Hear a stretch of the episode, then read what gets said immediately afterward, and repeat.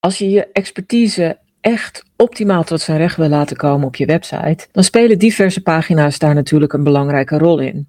En de vorige podcast ging daar ook helemaal over. Maar je website biedt je nog veel meer kansen om je kennis en kunnen in de spotlights te zetten. Denk dan aan sociaal bewijs, aan het bieden van een proeverij van je kunnen en aan een doordacht opgezet blog. Want daarmee valt nog enorm veel te winnen.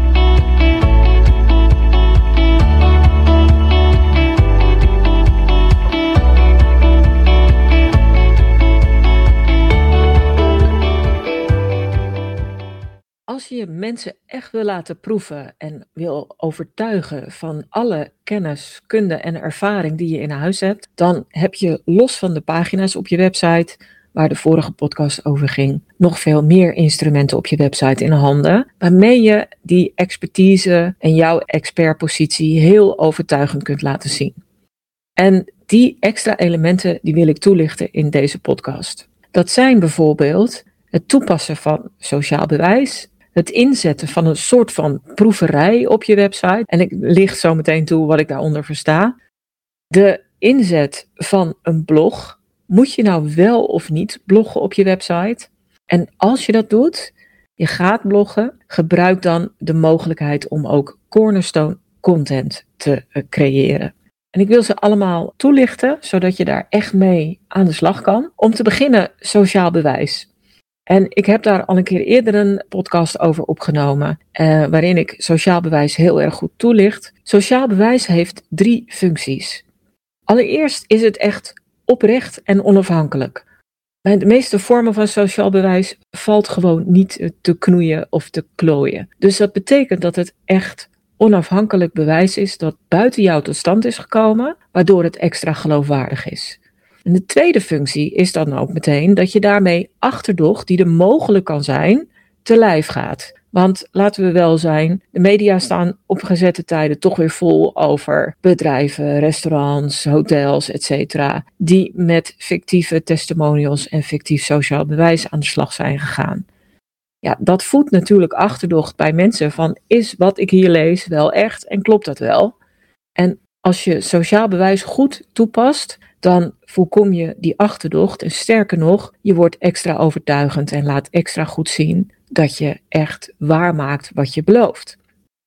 En tenslotte is sociaal bewijs een hele belangrijke beïnvloedingsfactor. Als je kijkt naar de zes factoren van Cialdini, dan is sociaal bewijs er één van. Omdat we allemaal graag afgaan op het oordeel van anderen.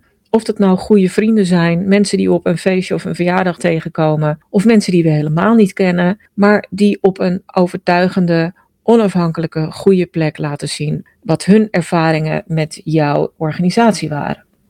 Er zijn zeker tien soorten sociaal bewijs, maar een paar komen heel veel voor en zijn ook als je expert bent of thoughtleader of kennisleider of als je je expertise gewoon meer voor het voetlicht wil brengen, heel gemakkelijk toepasbaar. De eerste open deur zijn natuurlijk testimonials en reviews in soorten en maten.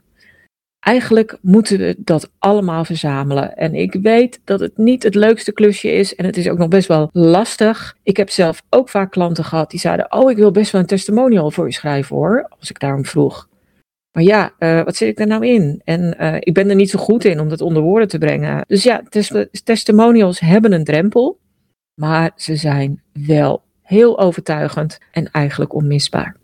Andere vorm van sociaal bewijs is natuurlijk dat je je klantenportfolio laat zien.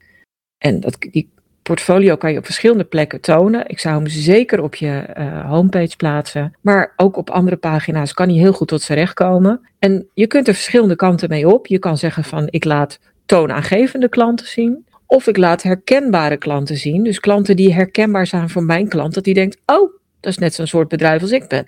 En beide manieren zijn heel erg overtuigend en heel nuttig. Wat je ook kunt gebruiken als vorm van sociaal bewijs is aantallen noemen. Het aantal klanten dat je al geholpen hebt met X. Of het aantal producten dat je al hebt verkocht een percentage, een gemiddeld percentage aan geboekt resultaat, wat, je, wat mensen bijvoorbeeld bij jou mogen verwachten. Getallen en aantallen doen het ook heel erg goed als sociaal bewijs. En wat niet voor iedereen opgaat, zijn de vierde en de vijfde vorm van sociaal bewijs. Maar het is wel altijd heel slim om daar even over na te denken of je daar toch niet wat mee zou kunnen. Het eerste is eigenlijk een, een cluster van instrumenten die je hebt. Je kunt laten zien welke certificeringen je eventueel hebt of accreditaties. Je kunt laten zien met welke partners je samenwerkt. Als je weet dat die partners goed aangeschreven staan, dan straalt het ook op jou af. En dat geldt ook voor tools.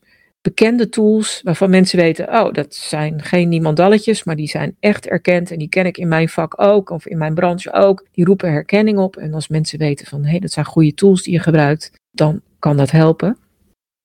En de vijfde vorm van sociaal bewijs die ik hier wil noemen, die ook niet iedereen tot zijn beschikking heeft, maar wel interessant is om eventueel over na te denken van hoe je daarmee aan de slag zou kunnen, dat zijn optredens in de media. Met een zogenaamde mediabalk, een balk met logo's van media die over jou geschreven hebben, die je geïnterviewd hebben, die je geciteerd hebben of waar je vermeld staat kun je ook heel goed laten zien wat de status van jouw kennis en kunde is. En daarmee is het ook een hele mooie vorm van sociaal bewijs geworden.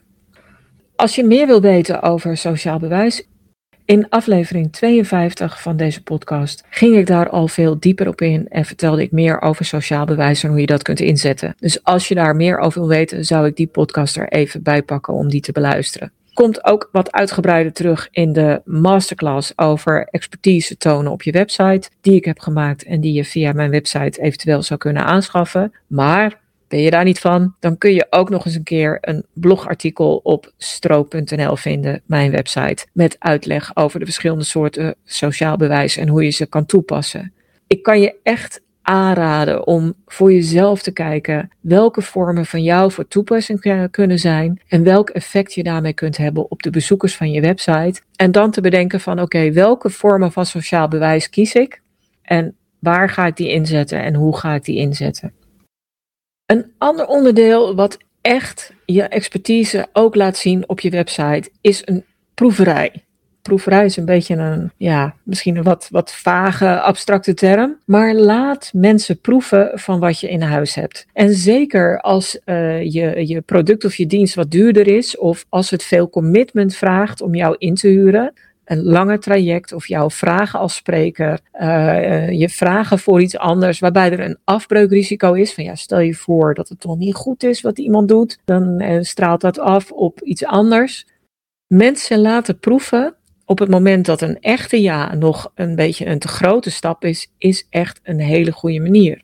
Maar dan heb ik het over conversie. Er is natuurlijk nog ook iets anders. Je wil ook werken aan je positie als expert en aan je reputatie. En dan is een proeverij ook een bewijs van je kunnen. Alleen al het feit dat je bereid bent om een beeld te geven van je expertise, zo'n proeverij, laat mensen zien dat het klopt dat je daar niet voor terugdeinst. Dus alleen al het feit dat je dat doet, zegt al iets over je kwaliteiten.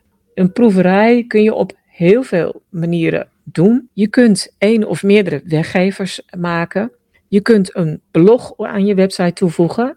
Daar ga ik zo meteen veel dieper op in. Je kunt video's en podcasts inzetten. Die kunnen natuurlijk heel goed zelfstandig functioneren. Maar ik zou ze zeker ook op je website laten functioneren. Social media accounts kunnen een hele goede proeverij van je kennis en kunde zijn. Zeker als je de inhoud van sommige berichten op die social media accounts ook weer terug laat komen op je website. Er zijn allerlei manieren voor. En zo kun je het en op je website laten zien, maar je kunt ook sommige dingen uitlichten op je eigen website door bijvoorbeeld berichten te embedden. En tenslotte is natuurlijk een hele belangrijke vorm van proeverij je nieuwsbrief. Want die krijgen mensen wekelijks, tweewekelijks, maandelijks of misschien iets minder vaak, maar dat is vaak niet zo handig. Maar met een nieuwsbrief kunnen mensen ook low-key van jouw kennis proeven en er kennis van nemen. En zo gaandeweg tot de overtuiging komen dat ze bij jou aan het juiste adres zijn. Want laten we wel zijn, er zijn vaak meerdere contactmomenten nodig waarop iemand zich een oordeel van je vormt voordat hij uiteindelijk echt tot actie overgaat. Zeker als die actie een aanschaf is of een echt met jou in zee gaan is. En de cijfers daarover wisselen en het zal ook ongetwijfeld per type expertise, branche en expert verschillen. Maar hou er rekening mee dat er misschien wel 7 tot 20 contactmomenten nodig zijn voordat iemand echt tot actie overgaat. Dus zo'n proeverij is heel erg belangrijk omdat deze podcast ook verder gaat over expertise tonen op je website, wil ik me qua proeverij hier beperken tot een blog op je website.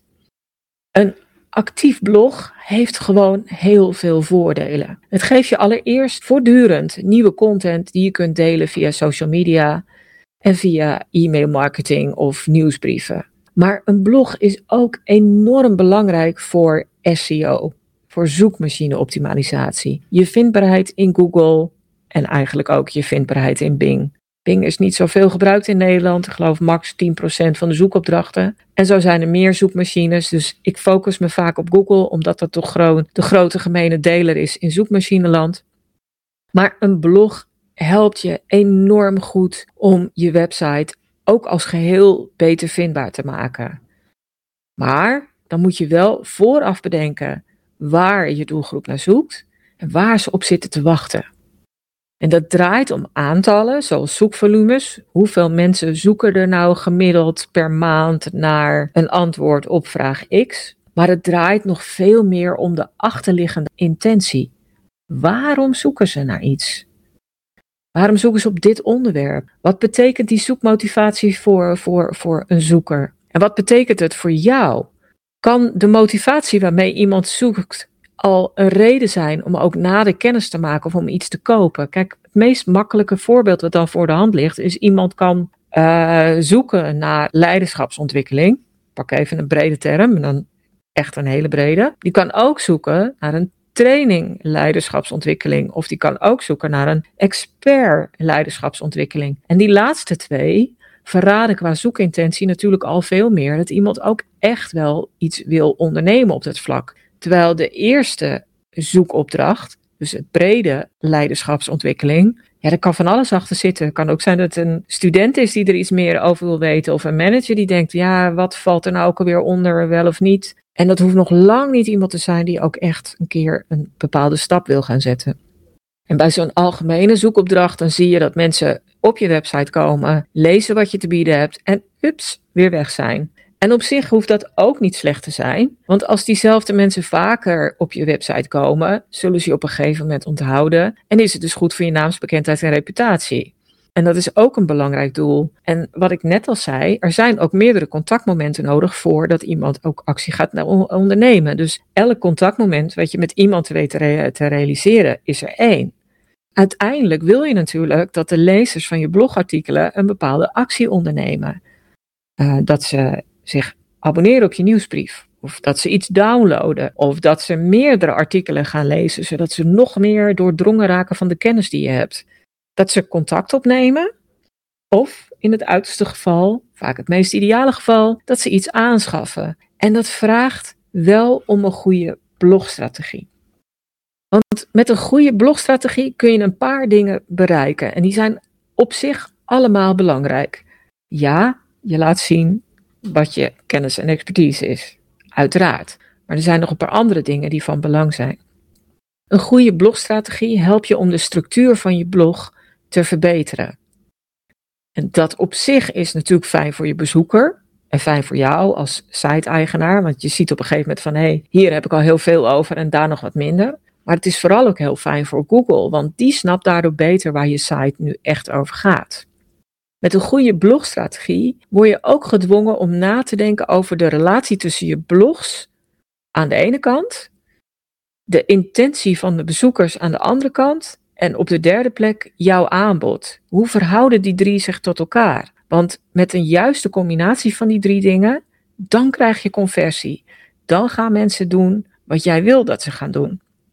Ja, en ik zei het aan het begin al, een blog laat, als het goed is, zien wat de breedte en de diepte van je expertise is. Maar dan moeten ze wel voldoende waarde bieden. En waarde bied je door artikelen ook in te bedden. En ik zei net al, die blogstructuur is van belangrijk, ook voor jou. Maar met een goede blogstructuur heb je een hele duidelijke indeling in hoofd- en in subonderwerpen. En heb je een WordPress website, dan zijn dat de categorieën op je website. En ook andere content management systemen werken vaak met categorieën. Maar probeer echt heel duidelijk hoofd- en subonderwerpen van elkaar te onderscheiden.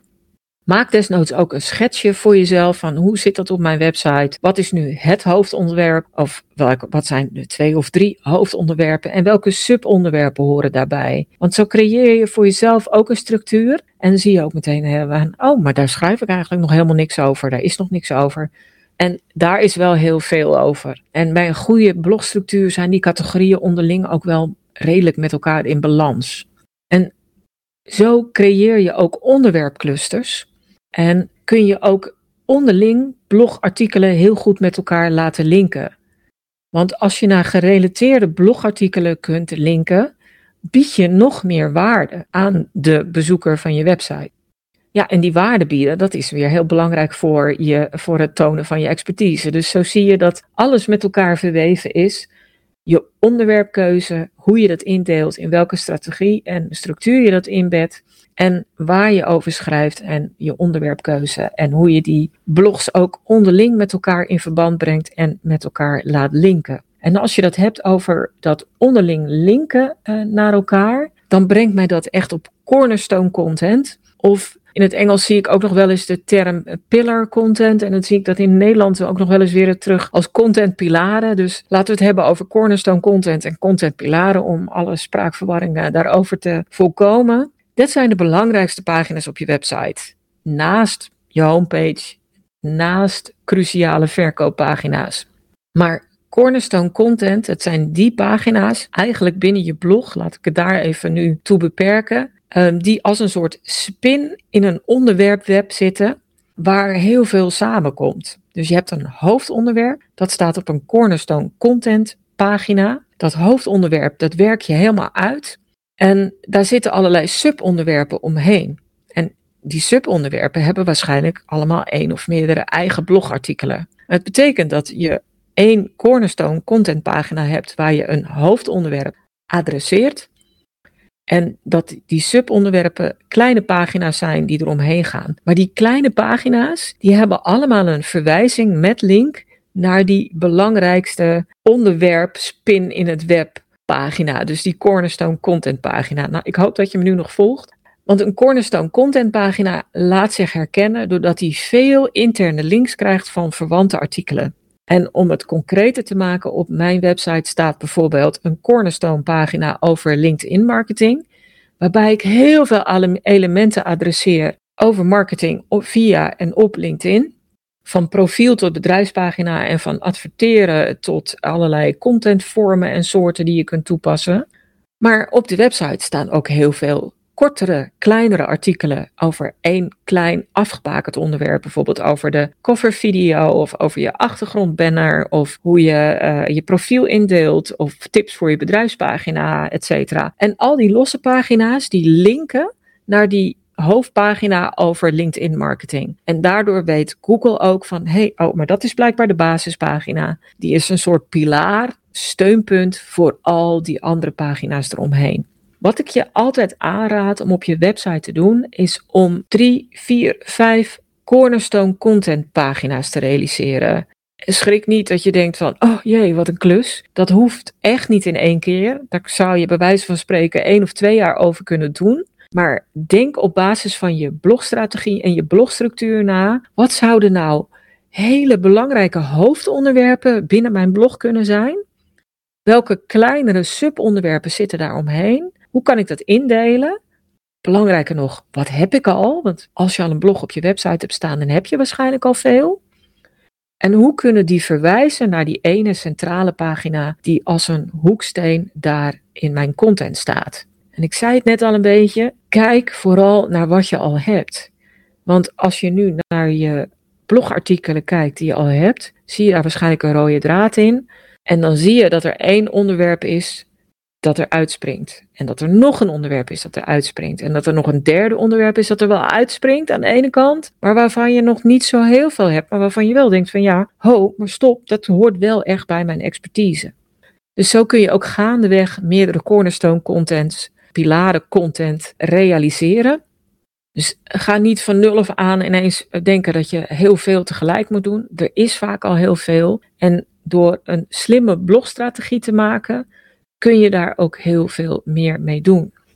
Ik hoop dat ik je hiermee duidelijk heb gemaakt welke extra opties je hebt om behalve de belangrijke pagina's op je website, om nog veel meer manieren te benutten om je expertise goed voor het voetlicht te brengen op je website. Met sociaal bewijs, met een proeverij en met een goed gestructureerd blog. En hopelijk ook met cornerstone content. En daarmee kun je gewoon heel ver komen om mensen die jouw website bezoeken echt te overtuigen van alles dat je in huis hebt. Ik zei het net al, die pagina's zijn ook heel belangrijk. Dus luister eventueel ook naar aflevering 60 van de podcast, waarin ik veel dieper inga op die pagina's. En gecombineerd maken je pagina's en deze aanvullende manieren van je expertise tonen je website tot een super goed en krachtig geheel waar jouw kennis, kunde en ervaring op een hele goede manier naar voren kunt laten komen. Dankjewel voor het luisteren. Heb je nu een handige tip of inzicht opgedaan, dan wil ik je vragen om een review achter te laten. Of deel de podcast met iemand anders voor wie het interessant is. En wil je meer weten? Op mijn website vind je een gratis kennisbank met checklists, tools, video's en stappenplannen over content, content marketing, maar vooral over het zichtbaar en vindbaar maken van je expertise. En in de Content Academie vind je bovendien tal van online masterclasses en trainingen die je helpen om je expertpositie verder te versterken. Kijk daarvoor eens op stroop.nl en stroop is met dubbel S.